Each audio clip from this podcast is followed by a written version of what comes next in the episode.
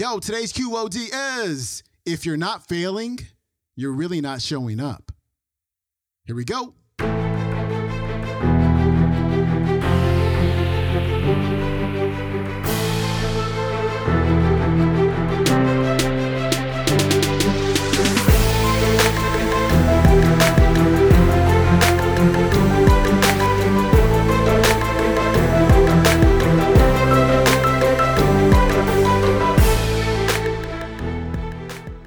Welcome back to the Quote of the Day Show. I'm your host, Sean Croxton of SeanCroxton.com. It's Throwback Thursday, and we are turning back that clock all the way to episode number 663 and our feature speaker, Brene Brown. Today, Brene is talking about our excuses, the excuses we make and the reasons we give for not showing up, for not doing the thing. And the excuse that I hear most often and Brene is going to talk about this as well, is what are people going to think of me? What are they going to say about me? And am I going to be able to handle what they have to say? Number one, yes, you are going to be able to handle it. And here's the thing you cannot allow what somebody else thinks or what somebody else says to be more important than your dream. I refuse to go to my deathbed one day going, I didn't do the thing because of what such and such was going to say about me. Like, that's just a bad way to go. I would rather just go ahead and do it and live with whatever happens if such and such did say something about me than to get to the end of my life feeling like I didn't do it because of what they were going to say about me. So, what Brene is going to do is help you to put some of our excuses and our reasons into perspective so we can start moving forward and doing the thing and being the person who you want to be. Before we get to Brene, a word from our sponsors. Today's episode is brought to you by our pals over at BetterHelp.com. BetterHelp is like the Match.com for professional counseling and therapy. What they do is they match you up with a licensed professional who fits your unique needs so you or you or your partner or your teenager can get the help you need from home and affordably by phone or video session. You know, you know how I feel about therapy. I do therapy myself. I think the world would be a much better place if we all had someone to talk to, especially during times like these, because times are uncertain. They're unprecedented. They are out of our control. We've got a lot going on. We are going through a lot. You're going through a lot. So if you need someone to talk to, I want you to head on over to BetterHelp dot com slash QOD. You're going to get matched up and you'll get started with your counselor within 24 hours, which means by this time tomorrow, you could have gotten started with your therapist. You could start feeling so much better. You'll also find when you go to betterhelp.com slash QOD, you'll find a ton of reviews from real clients who found who and what they were looking for through BetterHelp. That is better H E L P. And as a QOD listener, you get 10% off your first month. One more time. That's betterhelp.com slash QOD. Here's Brene. And so, what I want to do today is I want to talk very specifically about the arena. This is where this is where we sweat. How many of you know this feeling by just looking at the picture? yeah, show of hands. How many of you know this feeling? So this is what we do down here. Like I don't know what you do, do down here, but what I, I, I set up camp down here. I like string up twinkle lights. I order takeout food. Um, I live down here sometimes, just dreaming about the day that I come up and how awesome it's going to be. Like, but I, I stay down here a lot. And here's what we do. What the arena's right there. You can see it. The light's there. And the fear is this. I'm scared. A lot of self-doubt. Comparison, anxiety, uncertainty. And so what do most people do when they're walking into the arena and those things are going to greet them up top? What do you do? You armor up, right? This is where I would imagine the old days that they got all their stuff on. But God, that stuff is heavy, and that stuff is suffocating. And the problem is when you armor up against vulnerability, you shut yourself off. And I've said this to audiences before, but I have never said it to an audience where it is more true than today, the second.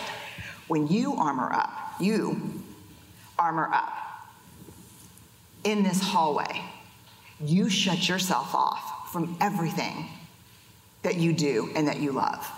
Because vulnerability is certainly a part of fear and self doubt and grief and uncertainty and shame, but it's also the birthplace of these. It's the birthplace of love, of belonging, of joy, trust, empathy, creativity, and innovation. Without vulnerability, you cannot create. So, what I think you're asked to do as a creative on a daily basis is walk through this hall, get to the top of the stairs, and get naked. of course. get naked. Get really real. Put yourself out there and walk out there so people can see you and see what you've made and see what you're doing. So when we walk out, this is what we see lots of seats, lots of people. But we focus in and we focus on this the critics. I used to think the best way to put your work out into the world is to make sure the critics are not in the arena. But you have no control over who's in the arena. And the best way I have found is to know that they're there and to know exactly what they're going to say to you, because each of you know. The three seats that will always be taken when you walk into the arena, when you share your work with someone, the three seats that will always be taken are shame, scarcity, and comparison. Shame, completely universal human emotion. We all have it. It's that gremlin that whispers, You're not, you're not enough. Or if you're feeling pretty confident, like this is, I went through this like in a, when Scott was talking, I went back and forth from like a, like a ping pong table with gremlins, back from, oh my God, I'm not enough, I'm not enough, to, I can do this, I can totally do, oh, who do you think you are? That's the other gremlin, that's how it works. Like, look at you, big for your britches. Um, I clearly have Texas gremlins. Um, I don't know that everyone says too big for their britches, but that's what my gremlins say. So shame always has a seat. The other seat that's always taken is scarcity. What am I doing that everyone, uh, what am I doing that's original? Everyone else is doing this. 150 people are doing it who are better trained than, I'm tra- than I am. What am I contributing? Does this really matter? The third seat, always comparison. How many of you ever struggle with comparison? Oh my God, comparison is a nightmare. Um, you know, I made a pact not to talk to anyone in the green room because what I was afraid that I would end up doing is say, So, what are you talking about? That's interesting because I'm going first. Um, and so, if it sounds super good, and I think I suck comparatively, I may say that. And then I'm catching a flight to Dallas. Um, comparison is always there. The fourth seat I left open for you. You got to know who's in the fourth seat. Is it a teacher? Is it a parent? Is it a ex coworker? Am I the only one that's ever had one of those? Um, the thing is, I don't care what people think. I don't worry about the critics in the arena. Sends a huge red flag up for me. We're hardwired for connection. When we stop caring what people think, we lose our capacity for connection. When we become defined by what people think, we lose our capacity to be vulnerable. Not caring what people think is its own kind of hustle. Trust me. So, rather than locking these folks out from the arena, what I'm going to invite you to do, this way maybe, is reserve seats for them.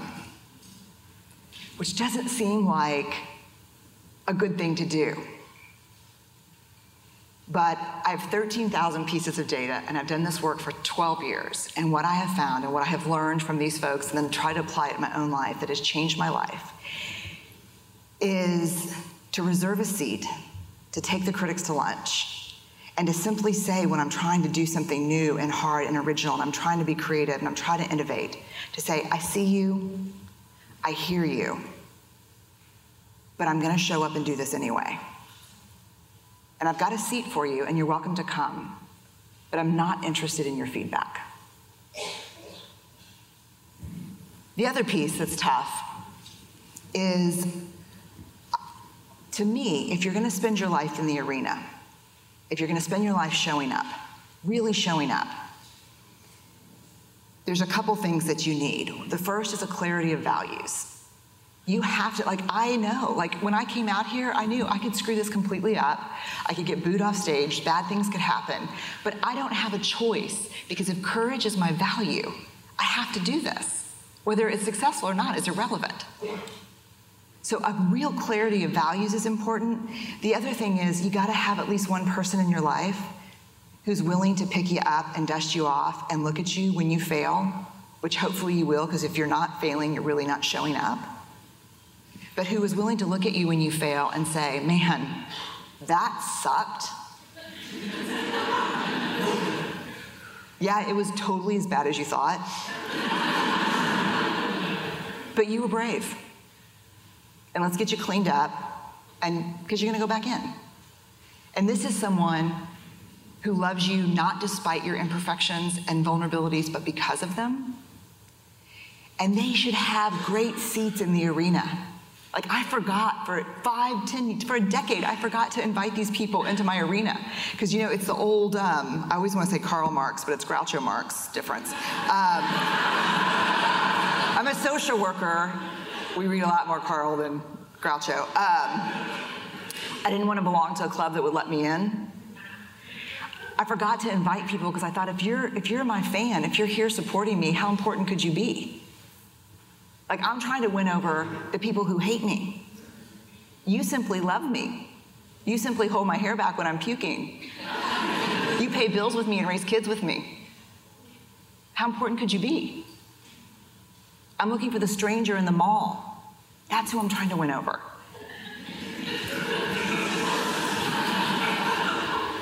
Yes or no? Okay. The last part is so I guess the real specific how to's are this. The world keeps going, whether you know it or not. The critics are in the arena, whether you identify them and think about the messages that keep us small. They're there, whether you do that or not what I have found in my life and what I've found in my research, which fueled what I did in my life, um, is that the people who have the most courage, who are willing to show up and be the most vulnerable, are the ones who are very clear about who the critics are. The ones who reserve seats for them and say, I hear you, I get it, I know where the messaging is coming from, I'm not buying it anymore. So, to get very clear, the last thing, which I think is the hardest, is this one of these seats needs to be reserved for you. One of these seats needs to be reserved for me. When we look up and we're putting an idea, our piece of art, our design forward, who do you think the biggest critic in the arena normally is? Yourself. And so, definitely me.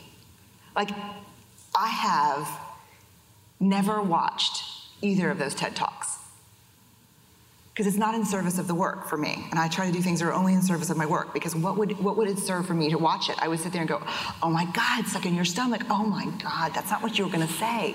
You know, we're so self critical. And one of the things that I think happens, and I think this happens a lot, it happens in different professions, but I think I, I, see it a lot with creatives, is there is an ideal of what you're supposed to be. And what a lot of us end up doing is we orphan the parts of ourselves that don't fit what that ideal is supposed to be. And what it leaves when we orphan all those parts of us is it just leaves the critic. And so, reserved in this seat is this where we came from, how we started, our families, that's me, the oldest, of course.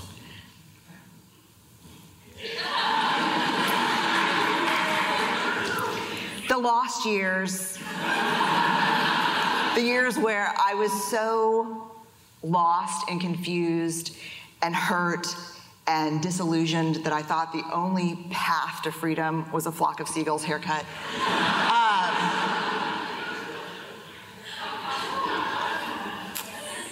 the higher the hair, the closer to God, we say in Texas. the people who love us, the moments that make us who we are.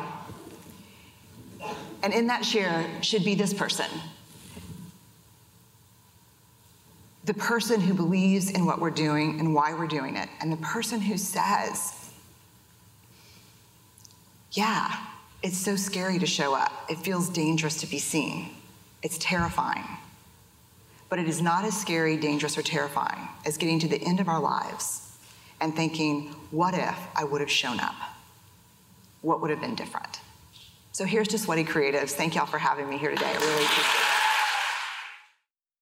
All right, that was Brene Brown. Her website is brenebrown.com. You can watch today's talk on that YouTube. It is called Brene Brown Why Your Critics aren't the ones who count.